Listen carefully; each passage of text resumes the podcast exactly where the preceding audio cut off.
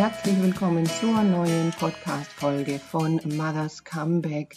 Mein Name ist Maro Sideri. Ich bin Fachanwältin für Arbeitsrecht und mache diesen Podcast für alle, die sich für das Thema Vereinbarkeit von Beruf und Familie interessieren.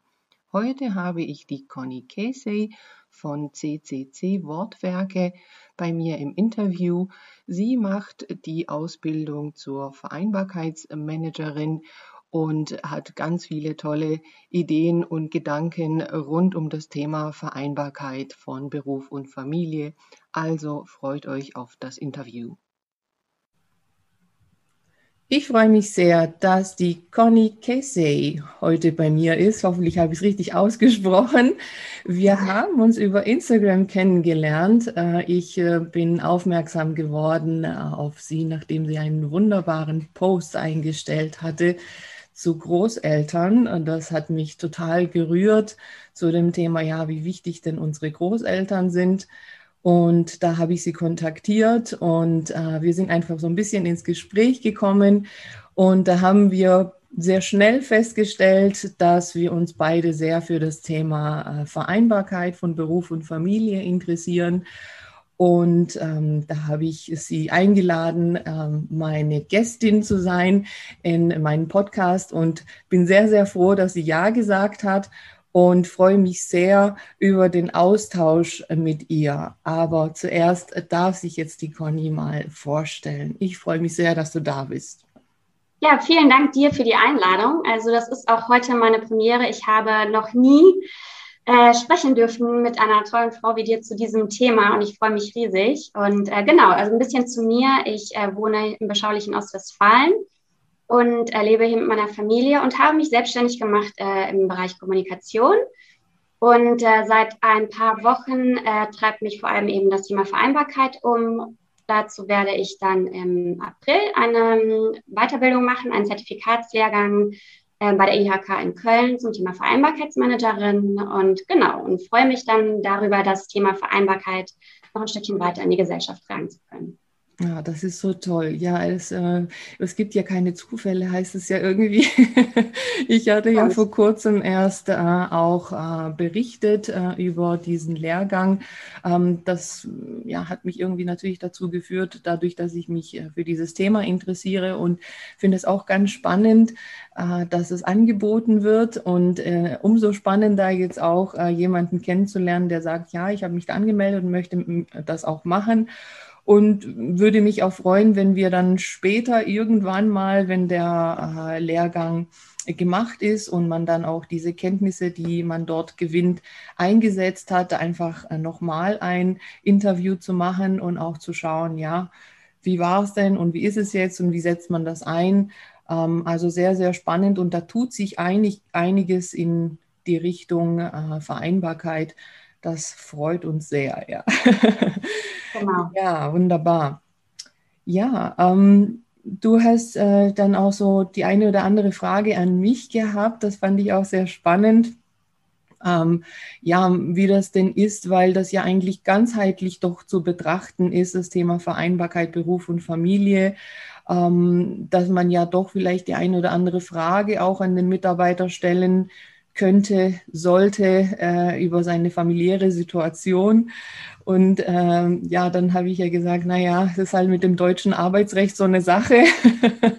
das ist genau. ja genau zum Arbeitnehmerschutz da, äh, führt aber halt dann vielleicht doch auch dazu, dass man sich da irgendwie einschränkt, weil man halt rein arbeitsrechtlich die eine oder andere Frage so nicht fragen dürfte.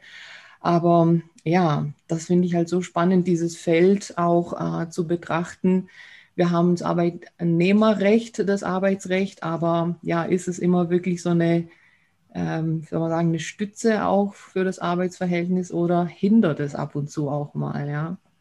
Genau, also ich ähm, betrachte das auch so ein bisschen im Zusammenhang mit dem Thema New Work. Es gibt mhm. ein ganz tolles Buch, das heißt ähm, New Work Needs Inner Work. Das kann ich sehr empfehlen.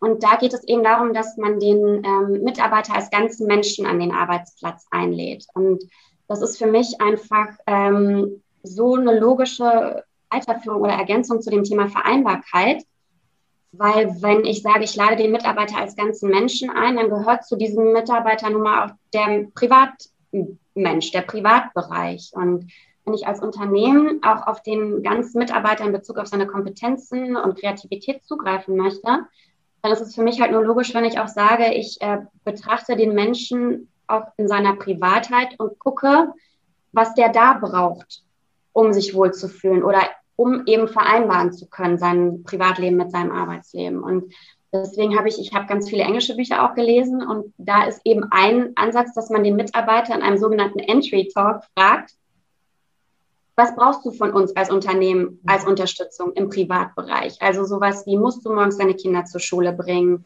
Ähm, teil uns das mit, dann würden wir das schon mal hier aufschreiben. Wie viele Kinder hast du? Und ähm, diese Frage habe ich dir dann ja gestellt und hast du mir gleich gesagt, das könnte theoretisch. Genau, und das ist halt für mich dann so, so interessant, weil der Gedanke kam mir gar nicht, dass praktisch, wenn der Unternehmer oder die Unternehmerin tatsächlich im besten Interesse handeln möchte, dass da tatsächlich auch ein Stolperstein sein könnte. Und deswegen ist es so spannend, wie vielfältig und wie vielschichtig dieses Thema Vereinbarkeit tatsächlich ist, wenn man da mal genau drauf guckt. Ja, ja, so ist es. Also auch für mich ist eben genau das so spannend, weil ich bin halt Arbeitsrechtlerin, klar. Mhm und äh, ja, liebe das Arbeitsrecht im Sinne von ja, Schutz der Arbeitnehmerrechte, sehe aber schon auch so jetzt in den letzten Jahren durch die Entwicklung in der Arbeitswelt, die einfach natürlich nicht mehr die mhm. Arbeitswelt ist, äh, die wir vor ja, 10, 15, 20 Jahren hatten, dass da viele Dinge so nicht mehr passen. Ja, das ist ja. schon richtig. Und da ist halt schon immer wieder die Frage, inwiefern ist es äh, einfach ein Hemmschuh auch, ähm, ähm, dass man sagt, ja, wir haben das, dieses Korsett des Arbeitsrechts und ähm, da können wir uns da nicht so richtig bewegen, ja. Aber auch da, äh, denke ich, sind da halt, ähm, ja, betriebliche Regelungen möglich, ja. Okay. Und es wird halt leider ähm, so gesehen, dass da irgendwie schon so eine Art Misstrauen da ist, wenn der ja. Arbeitgeber solche Fragen stellen würde. Ja. Und das, was du sagst, dass man das ja eigentlich im besten Sinne ähm, erfragt, das wird auf den ersten Blick häufig so nicht gesehen. Das ist natürlich ja. sehr schade. Aber hängt von vielen Faktoren ab. Ja, hängt einfach von der äh, Kultur in diesem Unternehmen ab, hängt natürlich darauf an, auf die Art und Weise, wie man das fragt. Ja. All diese Dinge, ja. Mhm. ja. Das finde ich auch so spannend, weil meiner Meinung nach ist auch ein Wert, also was der Wert meiner Meinung nach der Zukunft sein wird im Unternehmen, ist der Wert des Vertrauens. Also wir sind jetzt in, einem, in der Situation durch die Pandemie, dass viele Leute ja auch zu Hause arbeiten. Das heißt, da muss ähm, die Unternehmensführung den Mitarbeitern ja auch irgendwie vertrauen, dass die da auch arbeiten. Und ähm, wenn wir das weitertragen, dieses mobile Arbeiten oder agile Arbeiten, dass man sagt, ihr könnt in Zukunft, dann muss da ganz, ganz viel Vertrauen im Spiel sein. Und da finde ich es nur fair, wenn das Vertrauen in die andere Richtung aber genauso erwartet werden darf. Also nicht nur praktisch der Chef dem Angestellten vertraut, sondern auch der Angestellte dem Chef vertrauen darf. Mhm. Und ich glaube, nur so ist das auch ein tragfähiges Vertrauen, was dann da entstehen kann. Und das ist meiner Meinung nach etwas, was in Zukunft definitiv her muss. Denn sonst bauen wir das alles auf, auf Sand auf. Also dann werden wir neue Tools vielleicht entwickeln zur Überwachung der Mitarbeiter im Homeoffice.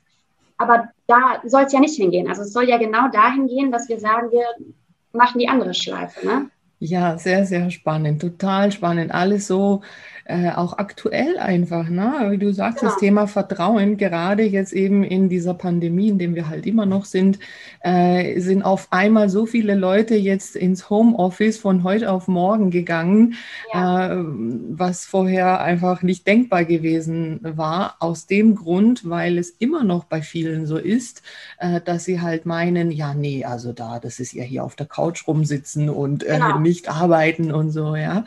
Einfach das fehlende Vertrauen oder auch die fehlende Kontrolle vielleicht, ja. ja. ja. und ähm, hat jetzt ja aber doch gezeigt, dass es doch viel, viel besser klappt, äh, als viele gemeint haben und viele andere Vorteile damit verbunden sind. Man hat jetzt ja. festgestellt, dass ja die Krankheitsrate total runtergegangen ist, mhm. ja, aus welchen Gründen auch immer, ja. Und ähm, ja, äh, großes anderes Thema, äh, da könnte man nochmal extra Sendung dazu machen, aber genau richtig, was du sagst, ja, das Thema Vertrauen.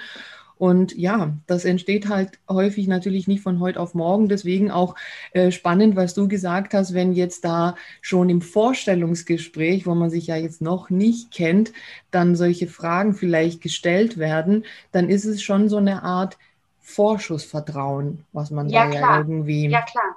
Ja, klar. dann geben muss, ja. Ja, also ich, ähm, ich sehe das Thema Vereinbarkeit halt als ganz groß, also als großes Thema auch in unserer Gesellschaft, ja. Also wir, wir laden ja, wir sind ja gerade dabei, dass wir so, ähm, ich finde das Wort einladen auch sehr schön, also statt vereinbaren, sondern dass man einfach sagt, ich lade dich ein, ähm, zu kommen. Wir laden in der Gesellschaft alle Leute ein, auch ähm, offener zu leben. Wir sagen, ähm, zeig dich uns, lebe authentisch, ähm, stehe zu deiner ähm, sexuellen Orientierung, stehe zu deiner gewählten Lebensform. Du musst nicht mehr heiraten, du darfst Kinder haben, du musst keine Kinder haben, egal wo du herkommst, deine Herkunft. Also wir laden gerade ähm, Leute in der Gesellschaft dazu ein, authentisch zu leben. Also wir haben diese, diese Worte von Selbstfürsorge, von, von, ähm, von Gruppendynamiken, die passieren gerade in der Gesellschaft. Und das sehe ich, dass das in der, in der Wirtschaft jetzt auch an der Zeit ist. Einfach, wenn wir Leute ähm, wir brauchen die Menschen. Also wir haben demografischen Wandel, Fachkräftemangel. Das heißt, wir brauchen ganz dringend, also die Wirtschaft braucht Menschen.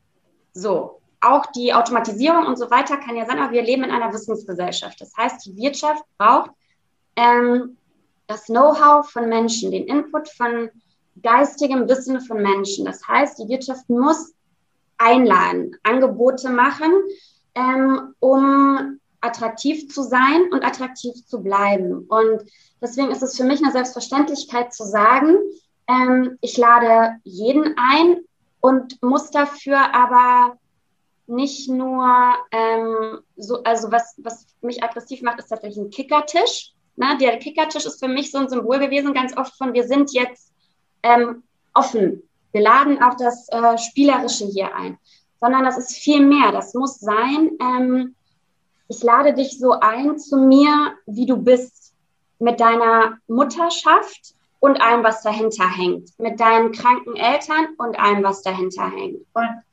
das ist für mich Vereinbarkeit. Nur dann wird es funktionieren. Es wird nicht funktionieren, wenn wir in alten Strukturen mit alten Denkmustern sagen, okay, wir haben jetzt fünf Teilzeitmodelle, aus denen kannst du dir eins aussuchen, ähm, aber wir haben gar nicht verstanden, warum du das jetzt brauchst. Und ähm, ich habe jetzt einen ganz langen Monolog gehalten, tut mir leid, aber das ist wunderbar. Ich habe Gänsehaut bekommen über äh, all die Dinge, die du da sagst. Ich, äh, ich höre dir zu, sprich einfach weiter. Nee, ich muss mich irgendwann stoppen, weil sonst kommt von Hölzchen auf Stöckchen und erkläre dir irgendwann, ob ich gerne rote Schuhe getragen habe. In der okay, das ist heute nicht Thema. genau. Ja, genau. So.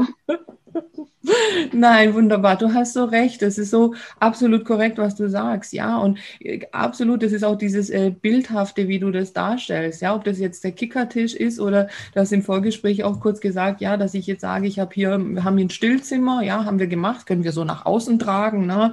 Äh, hier, schaut mal, wir haben ein Stillzimmer, aber sonst ähm, trägt niemand einfach dieses ganze Thema. Ja, dann ist ja. das, dann kann man das auch abschaffen ja, kann man ja. sagen. Ja. Darum geht es eben, ja. Und ähm, auch darüber ähm, möchten wir äh, gerne ja sprechen. Äh, wir haben ja auch gesagt, dass äh, wir jetzt uns gefunden haben über dieses Thema, aber äh, das eben alle ja betrifft. Ja, also halt natürlich nicht nur Frauen. Es ist in der Praxis und in der Realität, das äh, sehe ich ja in meinem Beruf auch, dass es doch immer noch so ist, dass es wirklich überwiegend Frauen und Mütter sind, die da mhm. ja auch die Probleme dann bekommen äh, im Arbeitsverhältnis, wenn sie dann Kinder bekommen. Aber trotzdem äh, sind da ja noch Männer äh, dahinter und in den Arbeitsverhältnissen sind natürlich die Männer da und also die, das gehört alles zusammen, ja. Ja, es gehört alles zusammen und vor allem ähm, ich bezeichne mich auch stolz als Feministin, auch in dem Sinne, dass Feminismus ja etwas ist, was, was eigentlich die ganze Gesellschaft besser machen will. Und diesen, diesen Kampf, den ja jetzt auch viele Frauen, viele Mütter kämpfen zum Thema Vereinbarkeit, das wird genauso wie der, der Feminismus auch den Männern zugutekommen, weil ähm, es gibt immer noch so viel ähm, traditionelle Rollenbilder, die auch wir noch haben. Und ich würde schon sagen, wie gesagt, wir sind eigentlich, also ne, du und ich, in einer Generation, die sehr aufgeklärt ist und die sich, also ich zumindest habe mich bewusst bemüht, auch meine Tochter nicht äh, nur in rosa zu stecken und so weiter. Ich dachte eigentlich schon, ich wäre ganz gut dabei so. Aber das ist nicht wahr. Also ich habe selber noch ganz viele Rollenbilder, wo ich mich selber ertappe oder wo mich meine Tochter mittlerweile darauf hinweist in Werbungen, wo sie sagt, Mama, guck mal, wieso backen eigentlich in äh, Mehlwerbungen immer nur Frauen? So. Und ähm, wenn wir jetzt auch von den Vätern fordern, praktisch, traut euch auch, nehmt diese Väterzeit, nehmt diese Elternzeit, ähm, dann müssen wir aber auch die, die Unternehmenskultur dahin drehen, dass sich auch die Männer wohlfühlen, in einem männlich geprägten Umfeld diese Rollenklischees zu brechen. Und ähm, das heißt, dass auch da muss drüber gesprochen werden, dass auch Männer da Anfeindungen ausgesetzt sein können, wenn sie für sich Räume beanspruchen, die ihnen früher nie zugestanden haben. Also dass da praktisch dann ein Chef kommt und sagt, wie du gehst jetzt dein Kind abholen. Also das habe ich früher auch nie gemacht. Ne? Und das heißt, es ist, ein, ist eine, eine, eine Anstrengung, die muss von allen mitgetragen werden. Wir Frauen sind jetzt die, die vorgehen, weil wir die Ersten sind oder die akut den Schmerz spüren und deswegen diese Handlungs, äh, diese, diesen Handlungswillen haben. Aber wir müssen, und das habe ich auch gemerkt, in die Kommunikation gehen mit Männern und zwar ähm, nicht im Angriffsmodus. Also ich habe gestern eine gute, eine gute Überschrift gelesen, glaube ich, in der New York Times, die Pandemie macht Frauen wütend. Und viele Dinge haben mich im letzten Jahr auch stark wütend gemacht. Aber die Wut darf nicht die Emotion sein, mit der wir dann in die Kommunikation gehen, weil die stoppt das Ganze. Das heißt, wenn du jemandem aggressiv begegnest im Sinne von, wieso hast du hier immer noch nichts gemacht, dann wird der auch nichts machen. Das mhm. heißt, wir müssen hingehen und sagen, ich verstehe, dass du da bist, wo du bist, weil du einfach das nicht anders gelernt hast. Und dann einfach gucken, wo derjenige steht oder derjenige Unternehmer, das Unternehmen, die Personalabteilung, auf welchem Stand seid ihr, was traut ihr euch zu, jetzt leisten zu können, was wollt ihr lernen, inwieweit seid ihr bereit, euch mit strukturellen Themen auseinanderzusetzen und dann halt kleine Schritte. Also ich glaube, das Schlimmste, was wir machen können, wozu ich tendiere, wenn ich leidenschaftlich und ähm, denke, ich muss jetzt was verändern, zu viel wollen, zu viel draufschütten, zu schnell, zu groß. Und dann wirklich ganz ruhig einfach nur rangehen und sagen, das ist ein großes Thema. Aber das Schlimmste, was man vor einem großen Thema machen kann, ist gar nicht erst anfangen, weil es so groß ist, mhm. sondern gucken, was ist ein kleiner Schritt, mhm. den ich jetzt machen kann. In meinem Unternehmen mit einem Mitarbeiter. Ich kann mit einem Mitarbeiter anfangen, einer Mitarbeiterin. Ich versuche eigentlich mal zu gendern, das gelingt mir fast nie. Ähm, Habe ich vielleicht jetzt den, ein Beispiel, was ich, ähm, was mir begegnet ist, ist eine ähm, schwangere Freundin. So. Der, der, die erste Emotion ist Angst. Wie sage ich es meinem Arbeitgeber? So. Wie schön wäre es, wenn das eine Situation wäre, weil sie ist toll, sie ist hochbegabt, sie ist hochqualifiziert. Ich weiß, dass ihr Arbeitgeber sie schätzt, weil sie kommt da gut klar. Also es ist eigentlich schon eine gute Situation, in der sie sich wohlfühlt.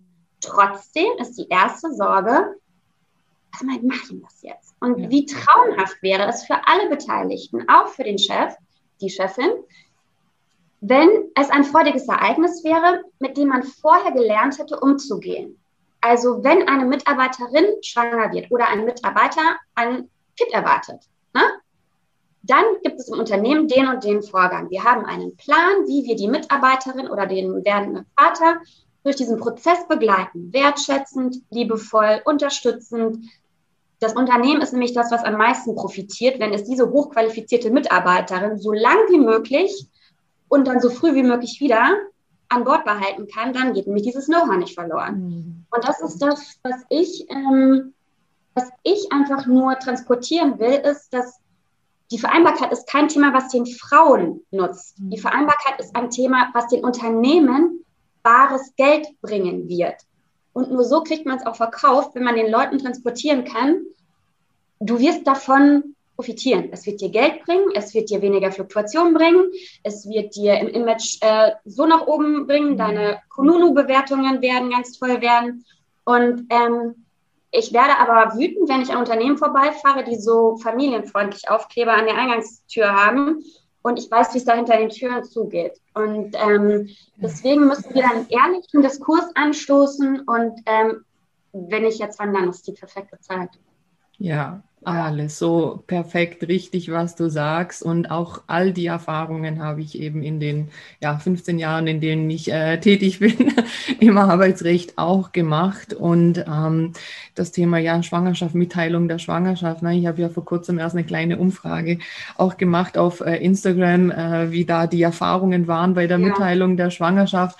Also es waren doch ein paar mehr, die gesagt haben, ja, war positiv. Das ist dann schön, wenn so eine ja. Äh, Veränderung vielleicht gibt, aber es ist immer noch so, dass tatsächlich diese Angst da ist, oh je, ich, ich sage, jetzt muss ich sagen, dass ich schwanger bin und also das, das kann es ja irgendwie nicht sein, ja. ja.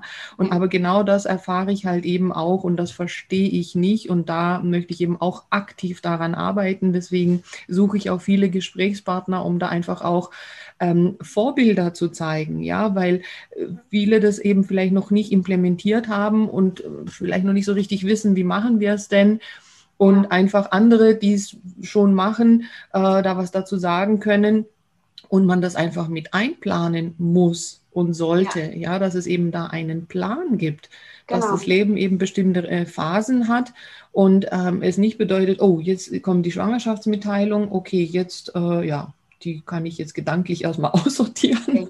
Und okay. ja, also das kann es einfach nicht sein, ja. Und ja. Äh, da, das gehört einfach vieles dazu.